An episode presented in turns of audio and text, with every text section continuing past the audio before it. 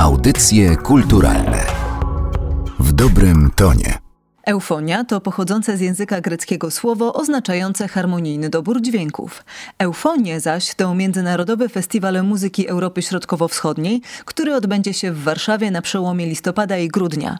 W ciągu dziewięciu kolejnych dni w pięciu salach koncertowych usłyszymy 11 koncertów symfonicznych, kameralnych, folkowych i elektronicznych. Organizatorem wydarzenia jest Narodowe Centrum Kultury.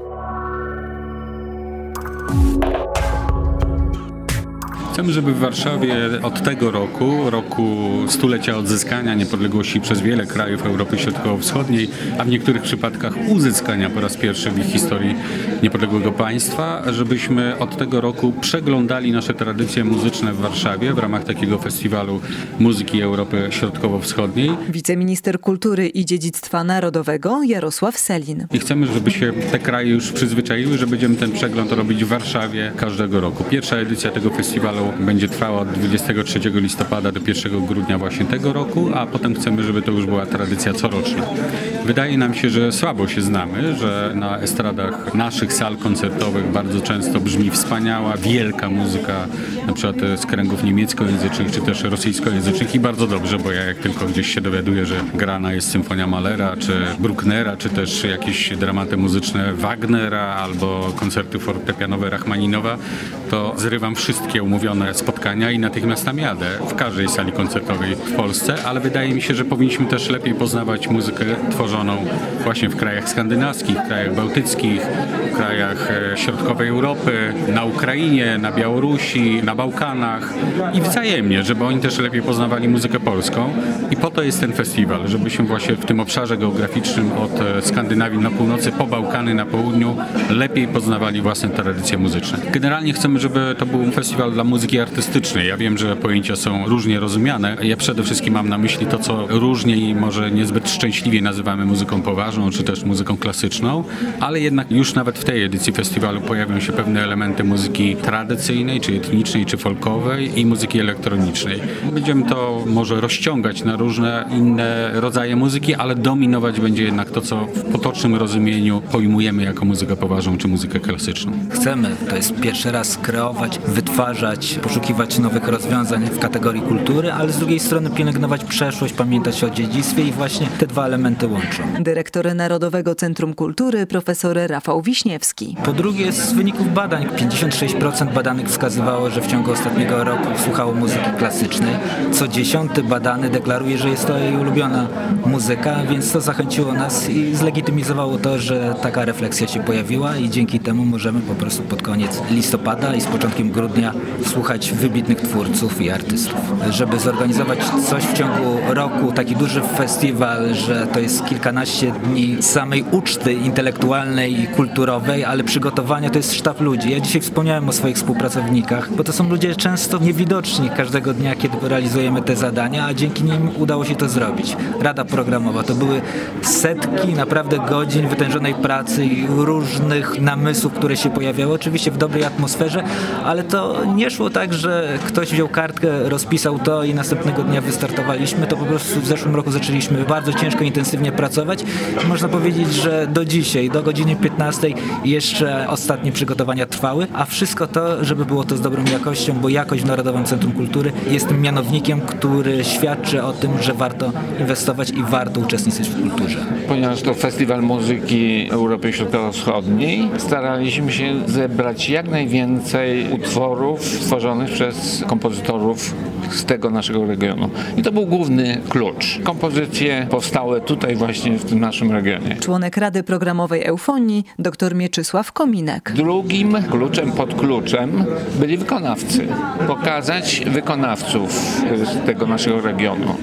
I to rozumianego właśnie dość szeroko, tak jak mówiliśmy, od południa, czyli nawet Chorwacji, Słowenii i Bułgarii, Rumunii i tak dalej, aż do Litwy, Łotwy, Estonii, ale nawet do Skandynawii. Tak jak pan minister Selin mówił, ten cały pas taki właśnie środkowy pomiędzy Niemcami a Rosją. Więc to był drugi klucz. Ale postanowiliśmy również nie ograniczać się do muzyki wyłącznie z naszego regionu, ani do wykonawców wyłącznie z naszego regionu, ale pozwolić wykonawcom z naszego regionu grać muzykę z innych regionów. Stąd mamy Beethovena na przykład, granego przez młodego węgierskiego pianistę, ale też Japonkę, która będzie grała koncert Szymanowskiego, czyli ktoś z bardzo daleka interpretuje muzykę Europy Środkowo-Wschodniej. Powtórzmy te stopnie, poczynając od kompozycji środkowoeuropejskich poprzez wykonawców środkowo-wschodnioeuropejskich do kompozycji środkowo-wschodnioeuropejskich wykonywanych przez artystów z całego świata i do muzyki z całego świata wykonywanej przez artystów środkowo-wschodnioeuropejskich. O, to nie są y, jakieś barykady, którymi się obstawiliśmy, to raczej aksamitna kurtyna czy coś w tym stylu. Będziemy sięgać oczywiście i do tej muzyki światowej i do wykonawców. Aczkolwiek no, chcemy spróbować zobaczyć, czy ta środkowo-wschodnia Europa ma coś takiego specyficznie muzycznego. Chyba coś takiego może jest, jakby się tak zastanowić, no pewien specjalny sentymentalizm, romantyzm, jakaś emocja, coś takiego. Być może, no może nam to wyjdzie właśnie na festiwalu ale jak mówię, no granic tutaj takich bezwzględnych nie stawiamy. Mamy wszystkich właściwie ważnych kompozytorów, Enescu, Bartok, Godaj, no z naszych Szymanowski, Górecki, nie ma Lutosławskiego, ale odrobimy to w przyszłym roku. Już mamy to zaplanowane. Mogę zdradzić taki szczegół repertuarowy, mianowicie trzecią symfonię chcemy zagrać w przyszłym roku, 2019. No i mamy ciekawych kompozytorów ukraińskich. Nie mamy w tym roku nikogo z Litwy, nie mamy nikogo z Łotwy, no ale nadrobimy, bo zgodnie z zapowiedzią pana ministra Selina festiwal będzie się odbywał co roku. Taką mamy nadzieję, a właściwie to już prawie pewność i program 2019 roku mamy w znacznym stopniu już ułożony. 30 listopada i 1 grudnia odbędzie się konferencja, która będzie towarzyszyć festiwalowi. Po prostu chcemy to, co na festiwalu się będzie działo artystycznie, muzycznie, chcemy jak gdyby omówić, przerobić muzykologicznie, naukowo. No właśnie zastanowić się, namyślić się, co to z tymi granicami. No, czy to można, nie można, na ile można, poza tym oczywiście, no przecież jesteśmy między Niemcami i Rosją, powiedzmy, no i mamy wpływy rosyjskie, mamy wpływy niemieckie. No można się zastanowić, w którą stronę to oddziaływanie było. Myśmy oddziaływali też przecież i na Niemcy, i na Rosję, więc temu będzie służyła ta dwudniowa konferencja w pięknym miejscu na Uniwersytecie Warszawskim. Referenci będą nie tylko środkowo-wschodnioeuropejscy, ale z całego świata, bo bardzo nam zależy też na tym, jak nas widzą właśnie z zewnątrz co nam powiedzą o tej specyfice środkowoeuropejskiej muzyki, twórczości środkowoeuropejskiej. Bardzo serdecznie na tę konferencję zapraszam. Będzie bardzo ciekawa. A w trakcie konferencji właśnie odbędzie się recital fortepianowy y, młodego węgierskiego pianisty, który będzie grał utwory węgierskich kompozytorów. Koncert inauguracyjny mamy wspólny z festiwalem urodzinowym Krzysztofa Pendereckiego.